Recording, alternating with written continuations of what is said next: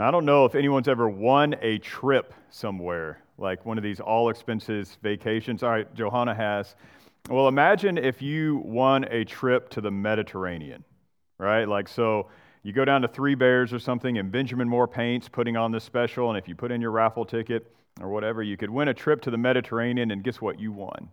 Like, there's this dream vacation, right? So you're going to go, and you're going to see the beaches of southern France, and you're going to see just all the stuff in Italy, the Leaning Tower of Pisa, the Rome, and you're going to go see the ruins in Greece, and it's just wonderful, and you're in this on this personal cruise, right? Like, you're on this cruise ship. Not like our big cruise ships here, but one of those little ones. And you're just having your dream vacation, and then one night you're awakened as you're on the sea to gunfire.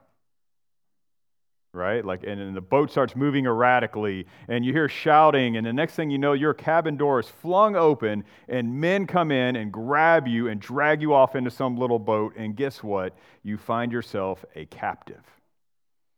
Right? That sounds pretty scary, like some stuff out of a 90s action movie.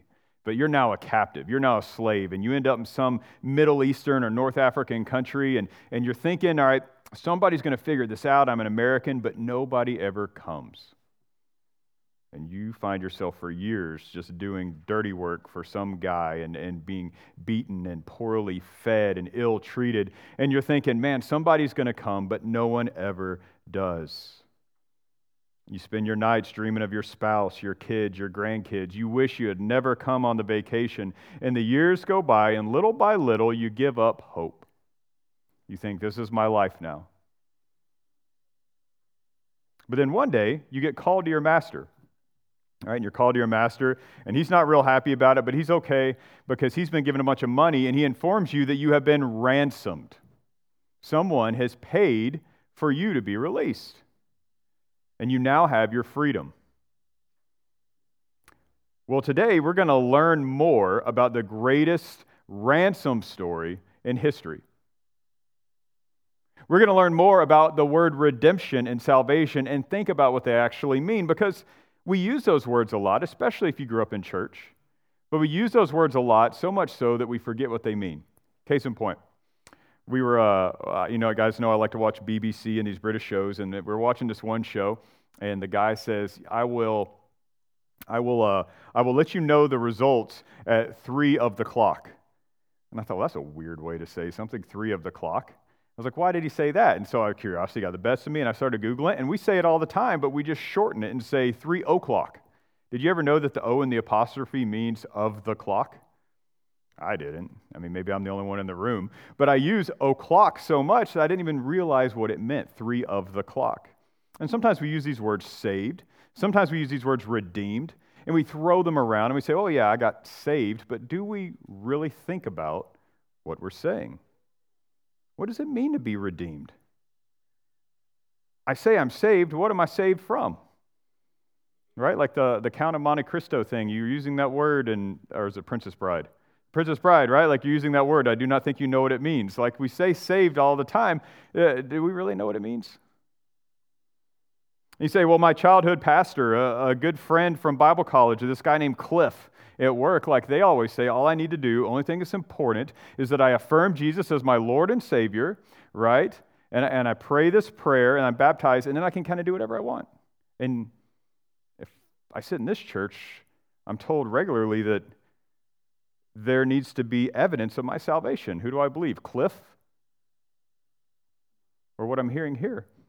So what is salvation? What is redemption? How are we to live in light of what has happened? Well, we're going to look today into the book of Luke and learn more. Now, our theme this Advent has been the dawn of redeeming grace, right? And taking that line from the old hymn, Silent Night, where it says the dawn of redeeming grace.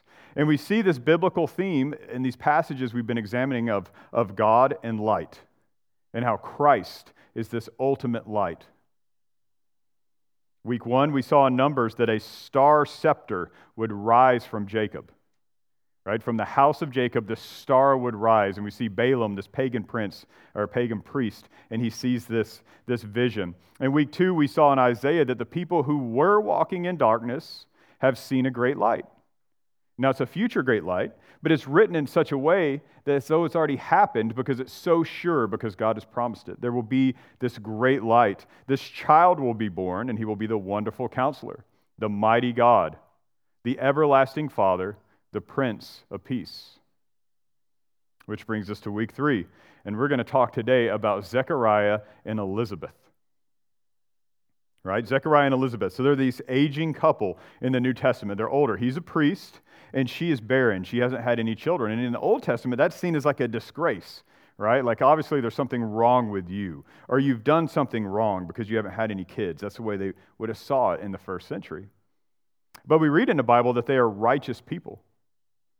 And Zechariah is visited by this angel. He's doing his priestly duties. You might remember the story. He's in the temple, and he's doing his priestly duties. He's burning this incense, right? And this angel appears to him. And the angel says, Zechariah, you're going to have a child. And he's like, nah, no way. We're too old. We're not going to have any kids. And the angel tells him, because you didn't believe what God said, you're not going to be able to speak until the child's born, right? So remember, he's dumb, and he comes out, and people say, he must have had some kind of experience because he can't talk, and he's having to write on a tablet all the stuff that he needs to say. But then once the child is born, and Zechariah affirms, all right, this child's name is going to be John, all of a sudden he can talk. And the first thing he does is praise the Lord, and then he gives us this song or this prophecy, and that's where we're going to spend our time today. So if you turn with me in your copy of God's Word to Luke chapter 1. Luke chapter 1, starting in verse 57. Now, as you're turning there, we're going to focus in today on his song or this prophecy, but I am going to read the previous verses just so we kind of have a context of what is going on and why he's saying these things. So we're going to start in verse 57.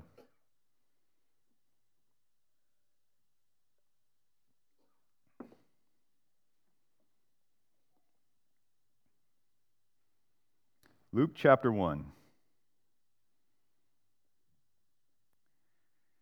starting in verse 57, we read, Now the time had come for Elizabeth to give birth, and she had a son. Then her neighbors and relatives heard that the Lord had shown her his great mercy, and they rejoiced with her. When they came to circumcise the child on the 8th day, they were going to name him Zechariah after his father. But his mother responded, No, he will be called John. Then they said to her, None of your relatives has that name. So they motioned to the father to find out what he wanted it called. And he asked for a writing tablet and wrote, His name is John. And they were amazed. And immediately his mouth was open, his tongue set free, and he began to speak, praising God. Fear came on all those who lived around them, and all these things were talked about throughout the hill country of Judea. All who heard about him took it to heart, saying, What then will this child become? For indeed the Lord's hand was with him. Then his father Zechariah, filled with the Holy Spirit, and prophesied, Blessed is the Lord God of Israel, because he has visited and provided redemption for his people. He has raised up a horn of salvation for us in the house of his servant David, just as he spoke by the mouth of his holy prophets in ancient time. Salvation from our enemies and from the hand of those who hate us. He has dealt mercifully with our ancestors and remembered his holy covenant, the oath that he swore to our father Abraham to grant that we, having been rescued from the hand of our enemies, would serve him without fear in holiness and righteousness in his presence all our days. And you, child, will be called a prophet of the Most High, for you will go before the Lord to prepare his ways, to give his people knowledge of salvation through the forgiveness of their sins. Because of our God's merciful compassion, the dawn from on high will visit us to shine on those who live in darkness and the shadow of death, to guide our feet into the way of peace. The child grew up and became strong in the spirit, and he was in the wilderness until the day of his public appearance to Israel. This is the word of the Lord. Father, we give you praise for your word, that each week we can come and be edified and encouraged by your word to see how you have worked in history and how you have, in the fullness of your time, brought all things together. God, I pray that you would give us wisdom as we look at your word today. Give us eyes to see. God, I pray that you would guard my mouth and guard these people's ears, that your truth would remain in their hearts. And if I would say anything that is unhelpful or unprofitable, it would fall away. God, if there's anyone among us who has yet to believe the gospel, God, we pray that you would be gracious and merciful to them and draw them to yourself. Have your way among us today, we pray. In Jesus' name, amen.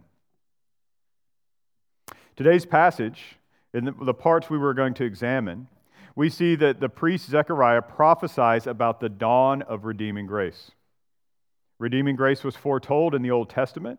Redeeming grace was preached by John, and redeeming grace will shine on those who live in darkness. Now, these verses are often called the Benedictus, which is the opening word in Latin, which means blessed, right? So, blessed Benedictus, this is Zechariah's Benedictus, and God's Spirit is on Zechariah. And he starts, "Blessed is the Lord God of Israel." Now, in the Old Testament, when you hear that God's Spirit comes upon a prophet, it's a sign that he speaks from God, right? Like in the New Testament, this side of Pentecost, all those who are in Christ are sealed with God's Holy Spirit. But in the Old Testament, right, it worked a little different. And here we see that God's Spirit was on the prophet, and the words he is saying, they are from God. So this Benedictus, this song, this prophecy is from God.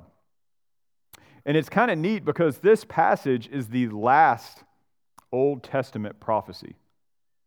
But it's also the first New Testament prophecy. So it's kind of cool, right? Like we see this is the last prophecy before the Lord comes, but it's also talking very distinctly about the Lord and this new covenant that is about to be inaugurated. So in Advent 1 and 2, we're in the Old Testament looking at Christ foretold. In Advent 4 and 5, we're going to be talking about the birth of Jesus, but in Advent 3, we're right here in the middle, this bridge portion between the Old and New Testaments. And what we see is even though it's an Old Testament and a New Testament, it's the same story. It's not a patchwork. It's not divided up. It's the same story running through Scripture. And the first thing we see is that redeeming grace was foretold in the Old Testament. Look with me at verses 68 through 71. "Blessed is the Lord, the God of Israel, because he has visited and provided redemption for his people. He has raised up a horn of salvation for us in the house of his servant David. Just as he spoke by the mouth of his holy prophets in ancient times, salvation from our enemies and from the hand of those who hate us." So God is a redeemer. God will visit and redeem his people. So when we talk about redeeming, when we talk about that word redeem, like I said, we want to think about that word. And what we're talking about is rescue in the form of payment of ransom. Now, some of you might be all nervous right now, and you're like, all right, is he going to start talking about ransom theory and the C.S. Lewis stuff? No, we're not talking about that. But the Bible talks about us being ransomed, so we should think in terms of ransom. Rescue by payment. In ancient Israel, both property and life could be redeemed by making the appropriate payment. Right? So, for example, if a man lost his inheritance, or if he got so into debt he had to sell himself into slavery, right? Like he didn't win a Benjamin Moore tour, right? Like he sold himself into slavery. Well, one of his relatives could pay the appropriate payment and ransom him out of slavery. God's deliverance of Israel from Egypt was also spoken of in terms of redemption, of being ransomed. God stepped forward to redeem his people from their affliction, from slavery. So friends, we must see in Scripture that God is a redeeming God. He provides the payment for our sin in Jesus Christ, right? That's what we'll talk about more here in a few minutes. He is a redeeming God, but he is a saving God. We see that he has raised up a horn of salvation for his people. So what does it mean to be a horn of salvation? That's kind of funny language, right? Well, we think about what it means to be a horn, just in general. So in the Old Testament times, if you're an animal with a horn, you had a little bit of an advantage in a fight, right? So I guess if you cut the horns off an ox and he's fighting a horn, ox with horns, and the one with horns has got a little bit of an advantage, right? He's a little stronger. He's more mighty. And so God has raised up salvation for his elect, and this is no mere fire assurance, friends, but in the Bible, this concept of salvation is a mighty salvation. It is one that is to make someone sound, to heal them, to preserve their life, to save them from death. And Zechariah, when he is speaking in the Spirit, he says, you have raised up a strong salvation. You have raised up a mighty salvation. One that will truly save, one that makes sound depraved wretches. All of us born in sin, born dead in sin, right? And the blood of ox and goats and sheep and all this stuff, it can never fully take away that stain, but God has raised up a mighty salvation that can. God is a saving God. He's a redeeming God. He's a preserving God. And he has raised up this salvation in the house of David. Right? So Luke here, he's pointing to Mary's Davidic connection in the house of David. That's why the Davidic covenant is so important. That's why I'm always harping on it this time of year. Look at this Davidic promise, because we see it all through the New Testament. Even in the book of Acts, when people are preaching about Jesus, they're always pointing back to David. Because God promised to raise an everlasting king, a king with a throne with no end through the house of David. In 2 Samuel 7, 1 Chronicles 17, that's what he says he'll do. One of David's descendants will rule forever. And we find that perfectly fulfilled in Jesus Christ. God is a redeeming God. He is a saving God. He is a God who keeps his promises. Look with me at verse 72 and 73. He has dealt mercifully with our ancestors and remembered his holy covenant, the oath that he swore to our father Abraham. Remember that God made a promise to Abraham way back in Genesis, and we're going to be in Genesis after the first of the year, and we're going to think about these promises. But we see here that God tells Abraham that through him, right, like all the world will be blessed, that his descendants will be like the sand of the seas and the stars of the sky. He keeps his promises. Friends, salvation, a deliverance from danger, this mercy, it's all considered in the terms of covenant and the promises God makes. God promised Abraham that he would make him into this great nation, that through him all the world would be blessed. Look at 74 through 75. And having been rescued from the hand of our enemies, would serve him without fear, but in holiness and righteousness in his presence all our days. So God, way back in Genesis, has a purpose for this salvation. It's not just random. What do we see the purpose is? Well, that we would serve him without fear and holiness and righteousness in his presence all of our days. God is setting aside a people for himself, right? God does not just redeem people so they can go back out and live their old ways, right? Like where I'm from in Georgia, I've been to a hog killing, and if you know anything about the hogs, right? Like they go right back into the mud. We're not just redeemed so we can go right back into the mud. But we are redeemed to be a possession, to be his people. He has rescued us from our enemies for a reason. And he seals us and marks us by his Spirit. Serve God without fear. Our sin and the penalty of sin has been removed through the blood of Christ. To serve him in holiness, we have the indwelling Holy Spirit that has made us holy, is making us holy, and will make us holy, right? Like we are growing into this new creation to serve him in righteousness. We have Christ's righteousness applied to us so that when the Father looks upon a Christian, he sees Christ's righteousness. But also, the New Testament says we are to pursue righteous and holy lives. Serving God in our presence all of our days, this life. You know, sometimes if you speak to a progressive Christian, or if you watch videos on YouTube, they'll say something like this. When people talk about a God that's angry, they talk about a God I do not know. Well, on one hand, in my human nature, I want to say, well, you may not know that God if you don't know the God of the Bible. But what they're saying is that they don't know a God that will punish sin.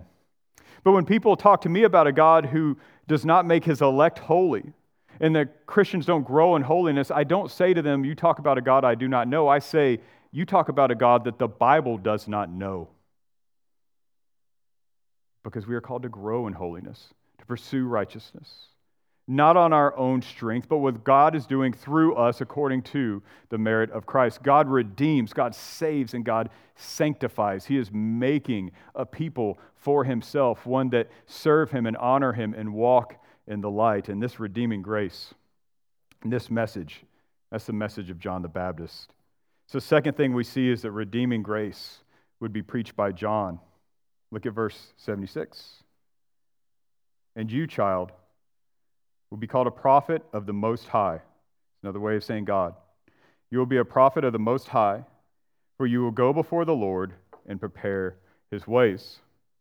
So John the Baptist, he's this prophet. He goes before Christ, right? Like if you've been around for a while, you might know that. He goes before Christ. He prepares the way. He's Zechariah's son. And you might think, if this guy is an old guy, he's a priest, and he's not had a kid, and finally has a kid, and he's going to sing this song, you almost think he'd sing the song about his own kid. But what you find is most of the song's about Jesus, but there's two lines about John. And what he says about John is not like how great you are in and of yourself, but about what you're going to do. You're going to prepare the way of Jesus. You're going to be a voice crying in the wilderness. You're going to tell people about the Messiah. Look at verse 77. You're going to tell people about forgiveness of sins, to give his people knowledge of salvation. Again, this redeeming, this saving from death, this making whole.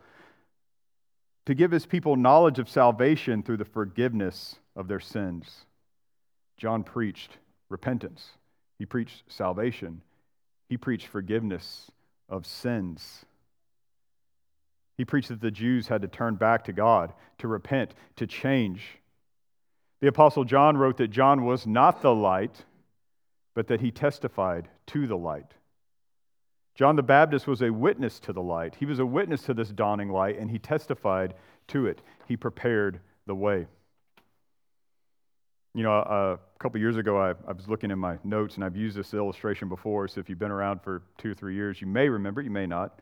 But if you find yourself one day to be commander-in-chief of the United States Armed Forces, right, and you need to attack somebody, like a country, you'll find you have different assets available to you, different units, right? Like, so if you need to invade an island, right, like who are you going to call? You're going to call your Marine Corps infantry, right? Your Marine infantry, because they're the amphibious assault specialists.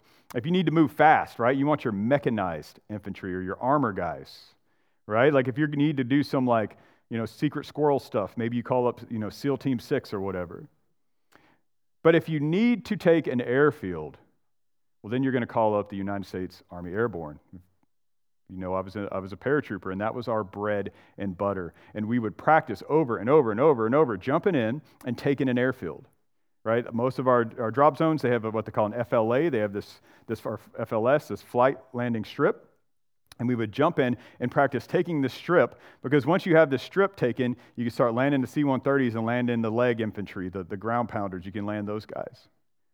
But before us, there was an even crazier group of people, and they were called Pathfinders. You know your World War II history, you might have read about Pathfinders, and these guys, they jumped in ahead of the paratroopers, right? And what did they do? They lit beacons on the DZ. They prepared the way for the main assault.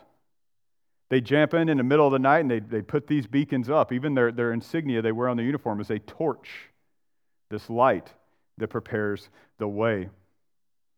Well, in God's infallible battle plan to redeem mankind, we read that God sent John to prepare the way for the main assault. We see that after years of anticipation, the green light is lit. This is D-Day for redeeming grace. John is deployed. He's declaring, preparing the way for Christ. Third, we see that redeeming grace will shine on those who live in darkness. Look at 78 through 79. Because of our God's merciful compassion, the dawn from on high will visit us to shine on those who live in darkness, in the shadow of death, to guide our feet into the way of peace. So we see this dawn from on high will visit from heaven, and what does the Bible say will do? Will shine on those who walk in darkness. Right? Like, I mean, the imagery here throughout the Bible, light, darkness obviously evil, light being God and holiness. And this prophecy ends with dwelling on this light and dark and this coming salvation. Because of God's what? His tender mercy. Just think about the words used there. His tender mercy. His compassion. His compassion on the elect. Christ will come. Salvation will dawn. This elderly priest, he speaks of salvation in light and darkness, this dawn of redeeming grace, or I like the archaic word that isn't used a whole lot anymore, this day spring. And think about the word there, the day spring. This day is coming, this dawn. The rising sun of God's merciful compassion. Where do we see that? Malachi 5, right, or 4, right? The end of Malachi, right before we get into the New Testament in our English Bibles, we see the Son of Righteousness, S-U-N. But also S-O-N, the Son of Righteousness. And in this language, we understand, right, from all these Old Testament we've read, we understand the new covenant is close. Christ's coming is close. The Davidic king is close. This dawn will shine on those living in darkness, those in the valley of death, those in the shadow of sin's curse. The dawn from heaven will guide our feet into the way of peace. We read that. I mean, I don't know about you guys, but the more I watch the world and the older I get, I love this idea of the light leading my feet into peace, the way of peace. But now we remember that peace doesn't mean freedom from all trouble. We talked about that last week. We know both biblically and experientially that we're going to have trouble. The Bible says if you want to live a holy life, get ready for trouble. So what does this peace mean? You know, I was thinking, we watched the movie yesterday, the kids, the girls went to a baby shower, and Bible shower sounds cool too though. They went to a baby shower and asked the boys, I said, hey guys, what do you want to do? And they like all yelled at the same time, Lord of the Rings! And I was like, all right, well, we can watch Lord of the Rings. Hazel doesn't really like it, so we can watch it while they're away. And there's a line that I love where Frodo says to Gandalf, he says, I wish the ring had never come to me. I wish this would have never happened.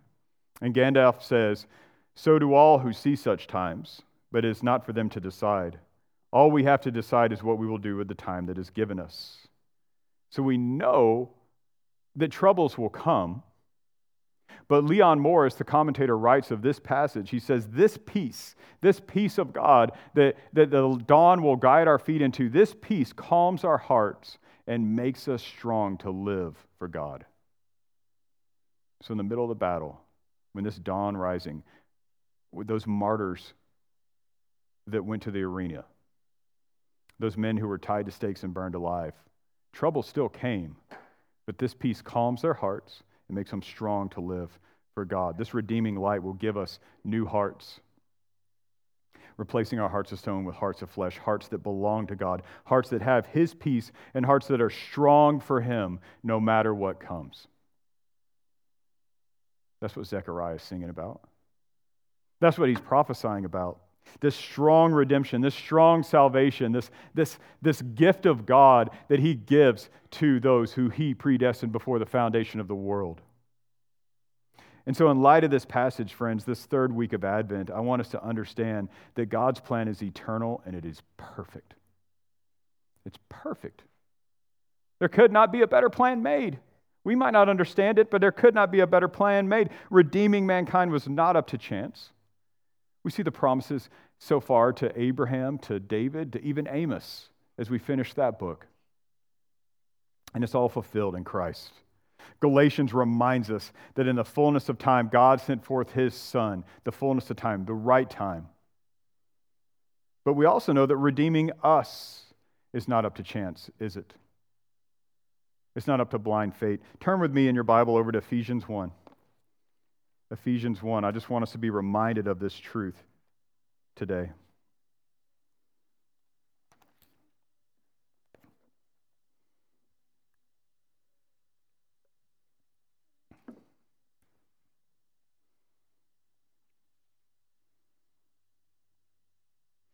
Ephesians 1, starting in verse 3, we read this.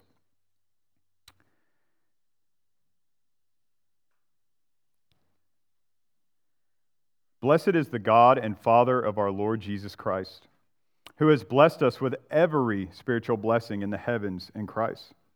For He chose us in Him before the foundation of the world to be holy and blameless in love before Him. He predestined us to be adopted as sons through Jesus Christ for Himself according to the good pleasure of His will, to the praise of His glorious grace that He lavished on us in the Beloved One. In Him we have redemption through His blood, the forgiveness of our trespasses according to the riches of His grace that He richly poured out on us with all wisdom and understanding.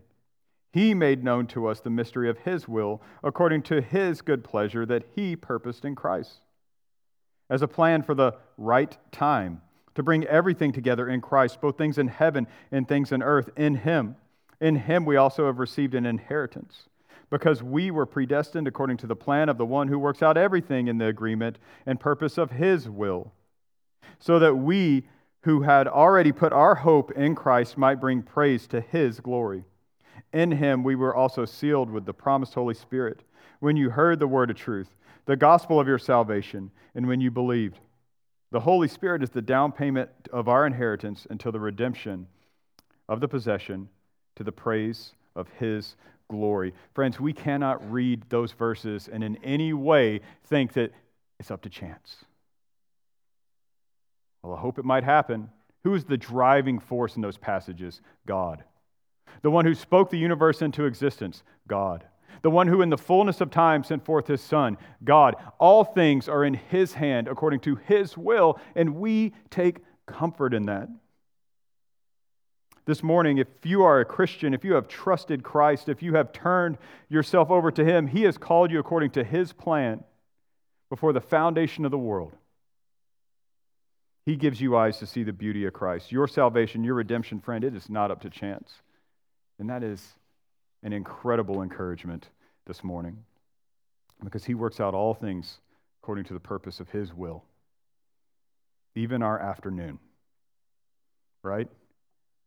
There's not a single molecule in this universe that is out of His control. Even our afternoon is worked out. We may not see the immediate results. We might wonder why we go through this, but it's according to the plan of a good God who works out all things according to His will, and for the good of those who loved Him. How long was it before God fulfilled His oath to Abraham? Exactly how long He intended. How long before this Davidic king came? Exactly how long God intended, and not a second longer or shorter. So friends, another thing we need to think about as we look at this passage is let it dawn on you that the light did not dawn for His followers to continue walking in darkness, right? Like, we need to let it dawn on us that there is a purpose for this redemption, for this ransom, for this salvation. We are called to walk worthy, to live worthy, as the Bible says, of our calling. Because we have had such a great salvation, because the Lord has been so gracious and merciful to us, we are called to live a certain way. Sometimes a well-meaning preacher will tell me that I don't need to preach for holiness, I need to just preach to get people saved. Well, I don't save anyone, number one. And number two, the Bible says a lot about how we are to live in light of what Christ has done. In John chapter 6, Jesus preaches this hard sermon. Some of you know what sermon I'm talking about, right? Where He starts talking about, you got to eat of Him and drink of His blood. And what happens? They say that's a hard truth, and a lot of disciples leave Him, right? Like a bunch of folks just peel off, and they're like, I'm out. I'm done. But what does Jesus do? Does He change His message? Right? Does He go to the apostles and go, guys, that didn't really fall just right, and maybe we need to think about this. We need to have a meeting. We need to get the people in. We need to get our numbers back up. We need to, change the message a little bit. No. Jesus doesn't stop teaching hard truth so He can increase His numbers. Because as one man has said, as the elders and those training for the ministry heard a couple months ago in Kansas City, Jesus is more concerned with the quality of his disciples than the quantity. Right? We see that in that John 6. He's more concerned with the quality of his disciples than the quantity. And so what we should understand from that is Jesus cares in light of this passage and that passage and how we live our lives. In this passage, we read that the redeeming light has dawned so that those having been rescued, Christ's followers, so that those who have been rescued would, what? Serve him in holiness and righteousness all of their days. I'm sorry if you had a pastor that told you you could just pray a prayer and do whatever you want and you have fire insurance. I'm sorry that Cliff at work has different ideas, but the Bible says that we're to walk worthy. We are to what? Examine ourselves. Do you struggle with doubt? Don't pull out the card you got on your baptism day and reinforce to yourself. Evaluate yourself. Am I walking as one that has been redeemed? Am I walking in the light? Not perfectly, right? Like we all fail. I fail. We all have to repent daily. We're not talking about every second of the day, but snapshots of your life, as my mentor said. If we laid the snapshot out on the table, what would the overwhelming theme be? Would it be one of faithfulness and the pursuit of holiness? Or would it be one of selfishness? John 1:6, 1 John 1:6 says, "If we say we have fellowship with God, yet we walk in darkness, we are lying and do not practice the truth." Friends, please listen. What does your walk say about you? What does your daily life say about you? What does your conscience say now? Have you passed from darkness to light, or are you faking it? You know, you can fake it to a lot of people. I could fake it to you, but eventually it will come to light. And overall, God sees our hearts, and that's what matters most. Are you faking it, or are you truly walking in the light?